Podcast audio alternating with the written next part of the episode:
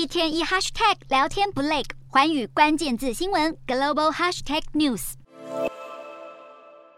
近期传出考虑将中国长江存储的晶片导入到旗下的 iPhone 产品当中。然而，长江存储遭美方质疑与中国的党政军关系太过密切，恐怕涉及国安疑虑。美国参议院高层因此要求情报机构调查苹果采购中国晶片的计划。长江存储日前就被爆出供货给被美国制裁的华为公司，违反了商务部的出口管制规范。许多国会议员，包括参议院多数党领袖舒默在内，都集体呼吁白宫应该立即将长江存储列入贸易黑名单，更对苹果有意采购相关晶片表达极度担忧。苹果高度仰赖中国的生产供应链，然而随着近期美中关系紧张，加上中国严格实施清零防疫，苹果计划逐步将产线移往印度，以降低对中国的依赖。日前就有消息指出，苹果供应商富士康已经拆除了在中国地区部分的 iPhone 产线，而摩根大通则预估。未来所有苹果产品在中国境外生产的比例将逐步提升至百分之二十五。